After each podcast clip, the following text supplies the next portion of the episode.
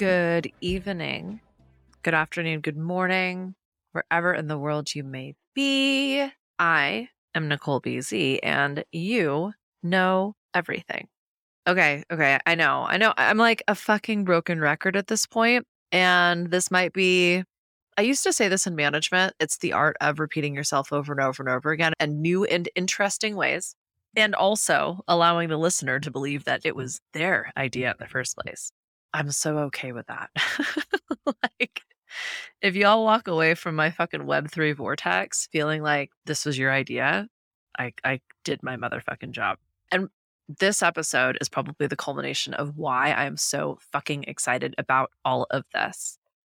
And I feel like I've probably talked about this. So if I'm repeating myself, firstly, you've listened to a lot of what I have to say, so you're my fucking favorite. But secondly, uh sorry, not sorry.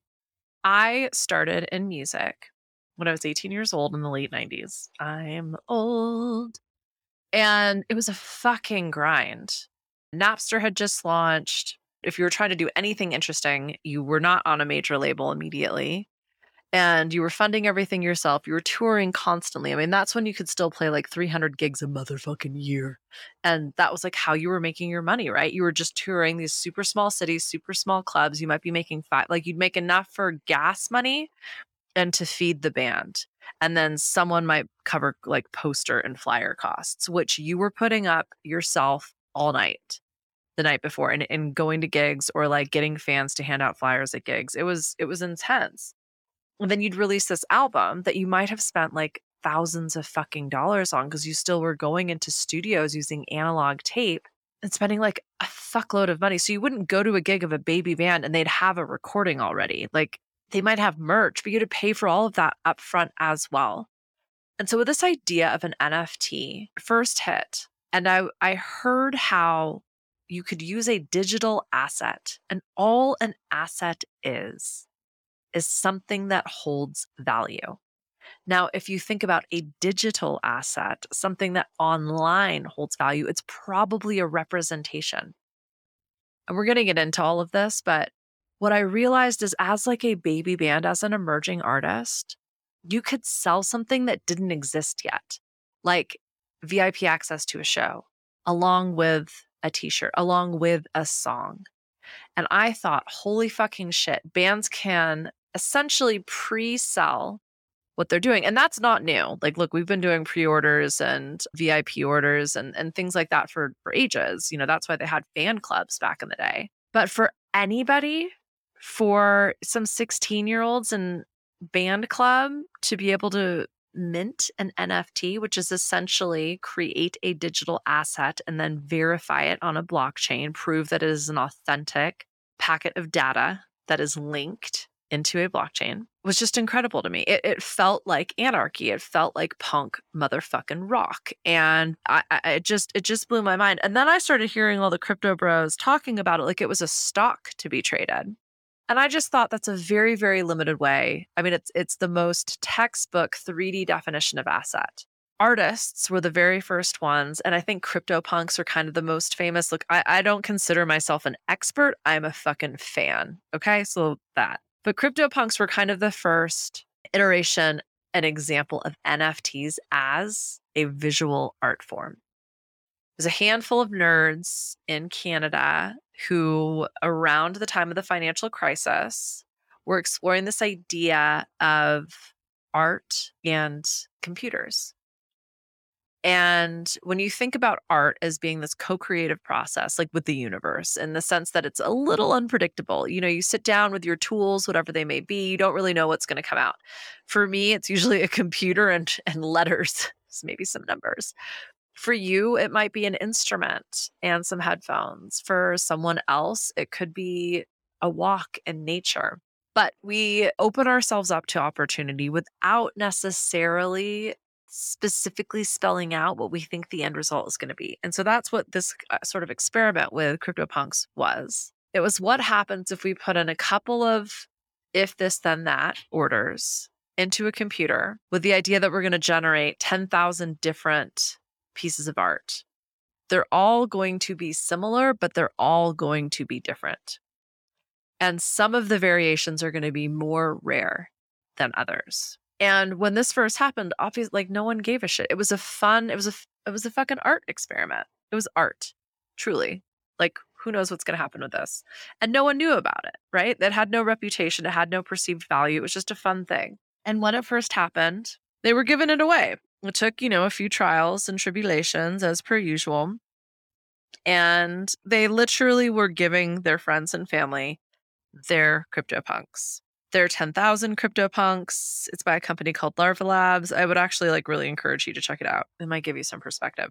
So fast forward to current date, the cheapest CryptoPunk is 66 Ether, which a couple months ago, hold on, I'm gonna do some fucking quick maths. Was $231,000. Currently, it's closer to $72,000. But the total value of all sales of CryptoPunks is almost $2 billion. $2 a billion dollars for some 8 bit fucking punks. And I know there's like a couple of projects that kind of volley for like we were the first ones to do this, but CryptoPunks are probably the most well known. And they get to stake their claim as like when people really started to pay attention to NFTs. And just to be clear, so NFT, non fungible token, what makes an NFT, I mean, there's a lot of things that make an NFT different than a cryptocurrency, but with it, they're both tokens of value, which just means they represent a value. Both are variable. That value is determined by the perceived monetary worth of the token. So it's just like, I mean, think about like selling your car. Like if you go to sell your used car with 300,000 miles on it and it's some fucking hoopty that's gotten in a few accidents, the perceived value of it is going to be low. Your token worth is low. But if you're driving like a Toyota and we're in the middle of a freaking pandemic, you might actually, the perceived token value of your asset is even higher than when you bought it because people perceive that value, the worth to be super high. So the non-fungible token, that's just super fancy fucking crypto bro language where there's it's a one-off. There's only one of it. In a cryptocurrency, there are typically thousands, if not tens of thousands. The most famous of our cryptocurrencies are Bitcoin. Bitcoin has capped its token numbers, circulation numbers at 21 million. That creates a supply and demand pull. And Bitcoins are still being created through mining, through rewarding the decentralized servers and computers for validating the blockchain. And all that means is on a decentralized blockchain, thousands of different computers are doing the validating. They are making sure that every single transaction goes from the sender to the receiver and it is accurate. And in doing so, they get a reward. And it is a fractional, like 0.000000001 of a Bitcoin. But considering it takes, so I think it's like 40 validations for every transaction, and there are thousands of transactions happening every minute. If you are a Bitcoin miner, those 0.000000001s add up. And Bitcoin miner just means you have implemented the software necessary on your computer to validate the Bitcoin transactions on the blockchain. And uh, that's a whole nother conversation. It, honestly, it doesn't really fucking matter. I think that's one of the problems with this whole conversation is that people really, really, really want to understand how it works. But it's like you eat food and you don't need to know how it molecularly breaks down in your body and which chemicals are being absorbed by which cells for what purpose. Like, uh, you just got, you drive your car without knowing how to take apart the engine and put it back together again. Like you use your computer, you're listening to this on a device, you probably have no idea how to fix, even if it very simply breaks. We use all sorts of things all of the fucking time that we have zero idea the intricacies in its operations. But for some reason, I think when it comes to crypto, we like to pretend because we don't get it, it's it's beyond us. Ooh, that kind of brings me to a point worth teasing out because so many fucking artists that I talk to fucking hate NFTs and want me to shut up about NFTs. And I get it, like I'm a broken record. That's not why they want me to shut up about it. They're usually pretty fucking stoked about my ideas on how to make money with their art. This is pinching a nerve. This is this is tugging on something. And I don't know if it's, I mean, obviously, I think and talk a lot about music. And so it's like what happened when like analog went digital and everybody who fucking ignored it got fucked. It doesn't really actually matter what the point of origin for this resistance or distaste or outright hate is. Explore it. Don't let yourself off the fucking hook because the people that I talk to that are anti this, not gonna fucking lie, they're old. They're my age or older. And they are the ones that could benefit the most by putting their fucking pictures, putting their fucking art, putting their ideas on a blockchain. And I'm going to get into why that matters in a second. I should probably get off my fucking soapbox, actually. How long have I been doing this? so I, think I've just been kind of like really teasing out like non-fungible token. With with Bitcoin as an example, there will be 21 million tokens that are the same. You might hold 0.003 of one of those tokens, which right now would be worth about $5,000 mm, probably $7,000. But two months ago, it would have been worth $20,000. Again, I digress. That's the, the main difference between a cryptocurrency and an NFT. A cryptocurrencies, there can be millions of that particular token. It's the exact same hash, which is the series of letters and numbers that represent the token. And that token represents a perceived value. Okay. With an NFT, there's just one. Now, there might be a thousand and a collection of NFTs, but they're all a little bit different. Even if that NFT looks the same, it will still have a different number. So i will I'll actually get into that example in a second. But so that's the difference between an NFT and a cryptocurrency. And actually, you know, we, we typically use cryptocurrencies to purchase NFTs. So now with that kind of basic understanding, why the fuck do you need an NFT in your life? I I get it. There are four reasons why NFTs are going to change your goddamn life. The first, I think, is the most important for artists and the biggest game changer. And I shouldn't just say artists, but any creator, any person that slings ideas. Okay. Okay. So I'm gonna actually I'm gonna I'm gonna give the four out and then I'm gonna talk in depth about each of them. So the four reasons NFTs are fucking game changers in order, I think of importance authenticity, access, promise, value. And yes, my friend, value, the perceived value of your NFT is the least interesting part of why NFTs are fucking amazeballs. Authenticity. So, up until now, and, and really up until Web3, if you are, as a creator, posted words, images, sounds, I don't think we can do smell and taste yet, but probably not far off. But if you put that online, it was fair fucking game. People could literally copy and paste it and pretend it was their own. And then you, as a consumer, might go to that copycat's website and think this person created that art. I mean, art fraud is one of the original OG heists. I'm pretty sure there was like some blockbuster fucking movie called The Heist. That can't exist on the blockchain. And definitely check out the Web3 Basic B Biz Guide for more details on why that is. This is actually probably one of those things that like doesn't really matter that much. Blockchain is immutable and trustless because of the way that the data is linked together. So, blockchain just means blocks of data. Think packets of data, like building blocks that are tied together, right?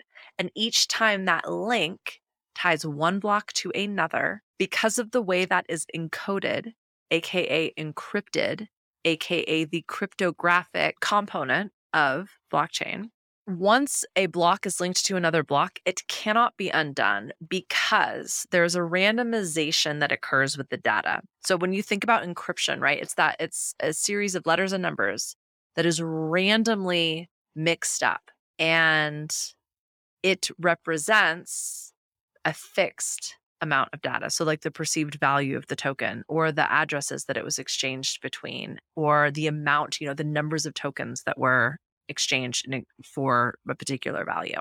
I mean, essentially, that representation can be kind of whatever you want. That's what like a smart contract can come into play or a token of value. So it's linking these two separate assets, these two separate tokens together. But because it's randomized and it's repeated, each link starts with the last link. And so if you think about a chain, if you were to go and edit one of the first links in the chain that was repeating the link before it, and then the link before that repeated that link that you just edited, so on and so forth. By the time you get to the 12th link, like you have to change all of that. And because it's randomized, it's kind of impossible. And this is where computers are being utilized. And this is why, like, miners are being rewarded or different forms of validation are being rewarded because if every single link has to be checked by 40 different processors to ensure that it's accurate, and all they're doing is randomly running numbers and letters through this software to ensure that it's accurate, you can understand that like this fucking process. This is why I don't if you're I mean, I'm assuming if you're listening to this, you, you're in the crypto game a little bit. This is why it takes time. This is why when I send you Bitcoin or Ether, it doesn't immediately show up. Other platforms are different because they're using even more decentralized blockchains, but the the OGs are a little slow. I'm, I think I'm getting a little bit into the weeds on this one, so I'm gonna I'm gonna steer back to NFTs. So authenticity, that's where So when you mint something on the blockchain, again, that's just fancy crypto bro for you validate it. There's going to be dogs barking in the background, y'all. You're just going to have to fucking deal with that. so you mint something on the blockchain, you validate it on the blockchain, which again means you're getting all of these different decentralized servers, all of these different computers all around the place to make sure that it's accurate. You own that thing. The blockchain knows you own that thing. Anyone who gives a shit can go and check on a ledger there are different scanners for every single blockchain that will show you every single fucking transaction that's occurring right now. It is wild. Go check out etherscan.io. Just like it's not going to mean anything to you unless you've been looking at this shit for a minute, but you can literally see every single fucking Ethereum moving from one address to another in real time. So if you have an Ethereum based NFT, an NFT token, a token of value that lives on the Ethereum blockchain and that ecosystem, I can tell that you own that, that you created it, or you have permission to use it. So moving forward, you won't be able to put a picture on your website, an image of a product, words that were not written by you without permission. So for the first time ever, artists can own their art without having to have some massive fucking legal firm fighting for them which obviously only like 1% of artists can even fucking justify. I remember actually fucking amazing case in point, BZ. Sometimes my brain works really well. So this podcast, you know everything, the artist, the of the album artwork, the original artwork was Beau Stanton. And I had bought an original piece of art from them and I took a picture of it and I messaged them. I mean, this is years later. And I said, hey, Yo, Beau, I'm going to use this piece for my album, my podcast album artwork. I'm sending you this out, of respect as a as a collector.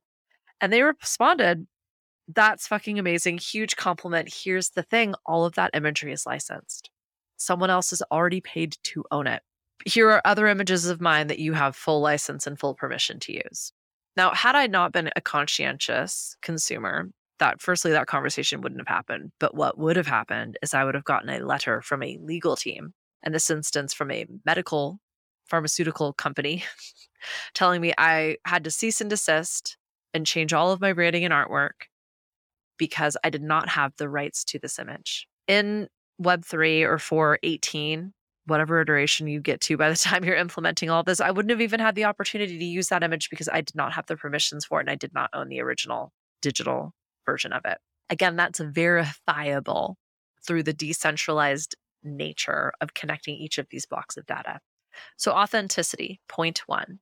Second point, access. So, anytime somebody says to me, I don't know what NFT is, it's weird. Have you been to a concert? Have you flown on a plane?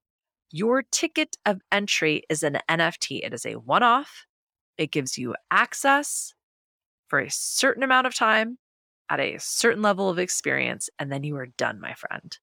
That is the smart contract. That is the programmable, automated, if this, then that. So you are well familiar with the concept of an NFT.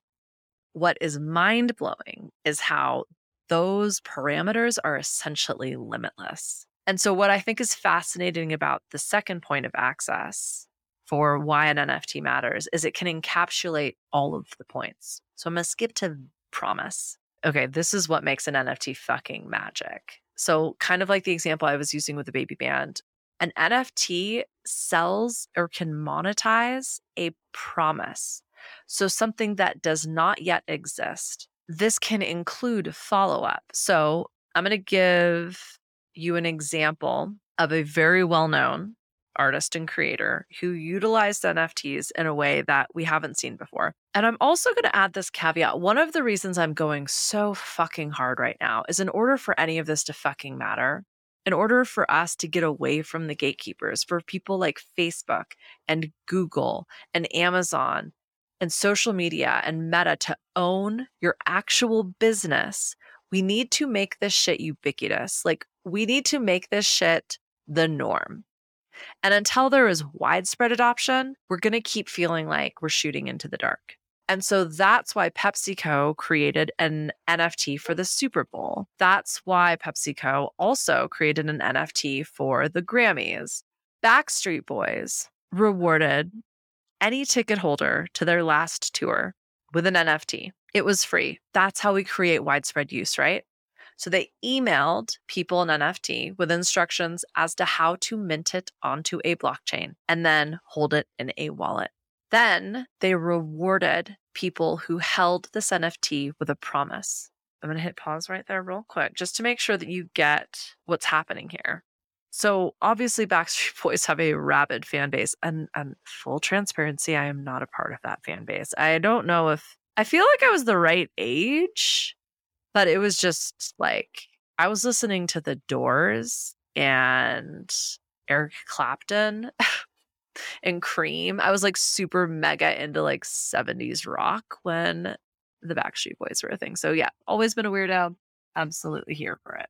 But so the Backstreet Boys knew this is a thing, and we don't know what we're going to do with it yet. But by testing it out, by getting in the game, by practicing in preseason, we're going to get fucking ready for it. So they send every single person that bought a ticket because we're still doing that fairly terrestrially. You enter your email address into something like, you know, Ticket Hub or I don't know, wherever the fuck you buy tickets these days.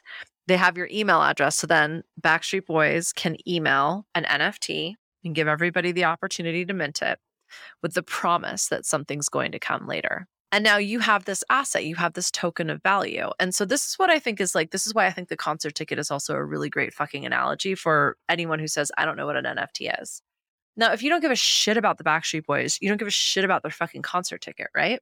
But if you are a fan and you've been to every single Backstreet Boys concert, I'm looking at you, Danielle, in Denver, even if you couldn't go to that concert, you're still buying that ticket and putting it in your lame, I mean, amazing ass artwork that you, you know, your your poster frames of all of your Backstreet Boys tickets for Denver Pepsi Center, right? So if you're a fan, it's going to have a different perceived value than if you don't give a shit about that thing. And I'm I'm going to continue down this segue because for everyone who argues, I don't know what a fucking NFT is, you get foreign currencies.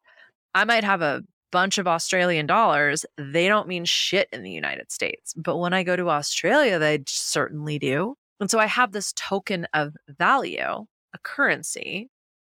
This this analogy actually works for both crypto and NFTs. That outside of a particular ecosystem, it doesn't mean anything. But when I'm in that container, that ecosystem, that blockchain, it matters. Now, if you're not a fan of Ether, I'm raising my hand right now because the gas fees make me crazy. That is the Ether you have to spend in order to transact on the blockchain because of the validation process. I'm just going to leave it at there. So I don't typically fucks with Ether and Ethereum. It is the most popular blockchain for NFTs 100%. So an NFT on the Ethereum blockchain is not going to be as valuable to me as, say, an NFT on the Avalanche blockchain because I'm a huge Avalanche fan. So that's the same thing. What I just said was my Australian dollars are not going to make much of a difference in the United States. My Avalanche tokens cannot be spent on the Ethereum blockchain.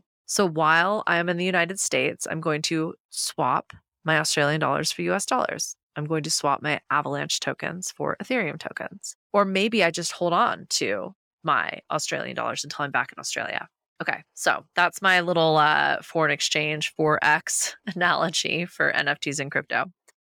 But what the point being that perceived value, anytime someone says to you, this doesn't matter, there's no such thing, there's no real value, Ray Dalio, billionaire, investor, economist, thought leader, and look this shit up. You can verify it on the blockchain, says there's no intrinsic value in money. It is all about perception. And for the most part, utility. What can this thing do for me? What access does it give me? What problem does it solve? And so, Backstreet Boys, getting back to that one, remember that? I'm going full circle. I'm really proud of myself. So, the Backstreet Boys did then was for anyone who actually held their NFTs because a lot of people sold them, a lot or just didn't ever mint them, like just didn't give a shit about them because it wasn't of value to them. But those who were of value, what they did was reward two holders with the promise of getting to ride on their PJ, which in Rockstar Land means private jet, to their next concert show where they would get VIP, AAA, in Rockstar World, that means all access, access to Backstreet Boys. Now, their defense of what I think is a really fucking risky move is anybody that would hold on to one of our NFTs is one of our most loyal fans. They fucking get it. And even though they didn't know why they were holding, they did. And so we're going to reward them with a promise the potential of getting exclusive, limited, one off access to us. And who knows what else might come down that pipeline of promise? Maybe it's first opportunities to buy tickets. Maybe it is you always get access to VIP section for G- general admission prices. It can literally be whatever the fuck you want. And that's what's so cool about NFTs. And now, lastly, that brings us to value. So, obviously, whatever you perceive the value is, as a holder, you are now an investor. And what is also happening with NFTs is you are a shareholder. So, if you're the holder, like if you own my NFT of BZ coaching, I might give you the opportunity to vote on what I teach next or what my next podcast episode is going to be about.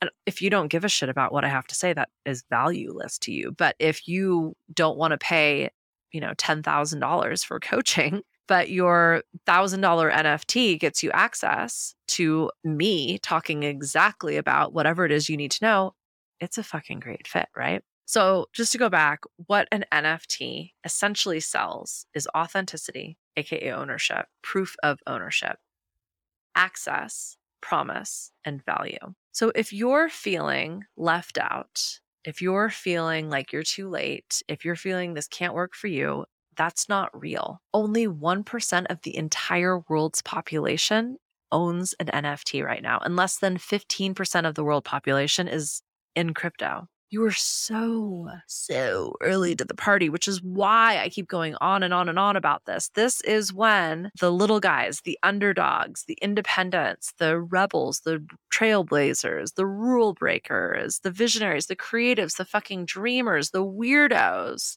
the anarchists, this is when we have the exact same opportunities as the massive big box megalomaniac monolithic corporations if you are saying fuck this fuck that fuck you i'm going to guess you've you've had a traumatic experience in the past and this is your opportunity to really dig into that how long do you want to let the past hold you back how long do you want to let resentment and regret keep you from creating the success that you fucking deserve. This is about learning to find the opportunity, the rainbow in the dark. You don't have to understand it, you don't even have to like it but I would encourage you to try it. Have you ever been to dinner with like your friends' kids I say friends' kids because I don't have my own kids, but potentially your own fucking children that like refuse to try the thing and then they like stick out their tongue like, let me try it. And then like, oh, that was disgusting. And they like per fake dry retch. Like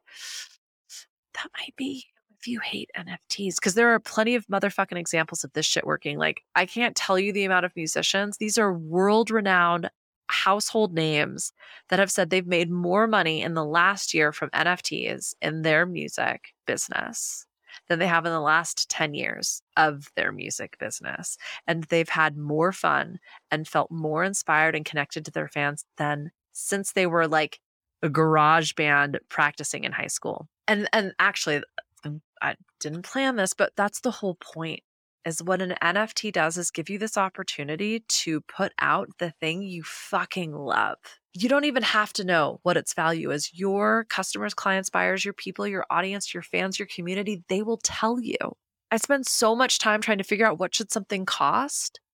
An NFT puts that decision making, that responsibility in the hands of the consumer, your people. This is where and and this is kind of my angle like how do we create new business? How do we create business that is able to monetize compassion and support and connection? I heard i was just reading an article today about like connection is currency and nfts blockchain web3 or whatever the next fucking software solution is going to be this is how we fucking do it and we don't know how yet. That's another one that's going to really hold you back. Well i don't know how okay, you shouldn't. You haven't done it before. That's you don't know how, don't let that hold you back. Just try something. There are a million apps right now that you could literally upload a fucking selfie and mint it on a blockchain and you have an NFT. Now, whatever objection came up for you, explore that. That is an old wounding. It is time to fucking heal it. And I, I can promise you that same feeling or frequency or messaging, it's holding you back in a lot of different places. So, this is an opportunity to both acknowledge what is here. That's what I'm saying. Whatever it's coming up, whatever you're telling yourself, whatever excuse or explanation or very responsible, reasonable reason why, honor that. Think about what you love and get fucking curious. Bring wonder into this. Like, what if? What if dreams come true? There might be some grief going on. Yeah, I don't know what this is going to do for art galleries. I do know what this is going to do for real estate agents. If you're a real estate agent, I'm sorry, you might need to figure this one out too. Oh. because if we can make deeds of homes NFTs, why do we need you? I don't know. So, but actually, I rephrase that. I do know service. How can you differentiate yourself as the person that can serve your person in a way that no one else fucking can?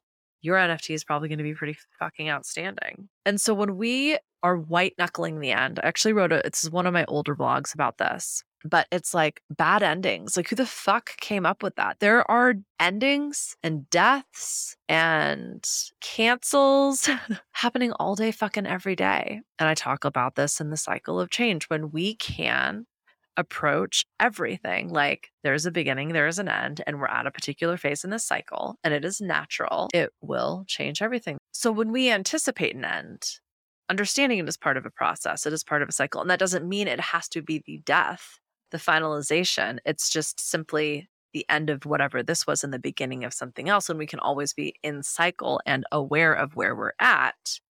Perhaps this doesn't have to feel like the death of art as you know it, or the death of human experience as we know. I mean, that's pretty fucking dramatic. But my artist friends are pretty fucking dramatic. So I get it. I get that a record and recording on tape sounded a certain way. I also don't know many audiophiles that would be able to pick the difference between something recorded on tape and something using a tape saturation plugin of high quality, you know? So get curious. Why are you desperately holding on to the end. Okay, so apparently there's going to be loud noises going on. So I'm going to wrap this shit up. This is your opportunity to calibrate to your present and future opportunity, like literally bringing those two into alignment. This is where we can reclaim our resistance, our regret, our fear, and reframe it as an opportunity. Okay, if this feels bad now, why? What is this? What is this bad feeling attached to? Am I ready to move on? Am I ready to release this? And in doing so, what am I creating the space for? So figure out what really lights you up. Figure out what excites you, what you love, and test it. Just like everything else, whatever you come up with first is probably not going to be the best version of it. That's why I keep saying to everyone this is preseason. You're ready for the fucking game. And it might not even be Web3.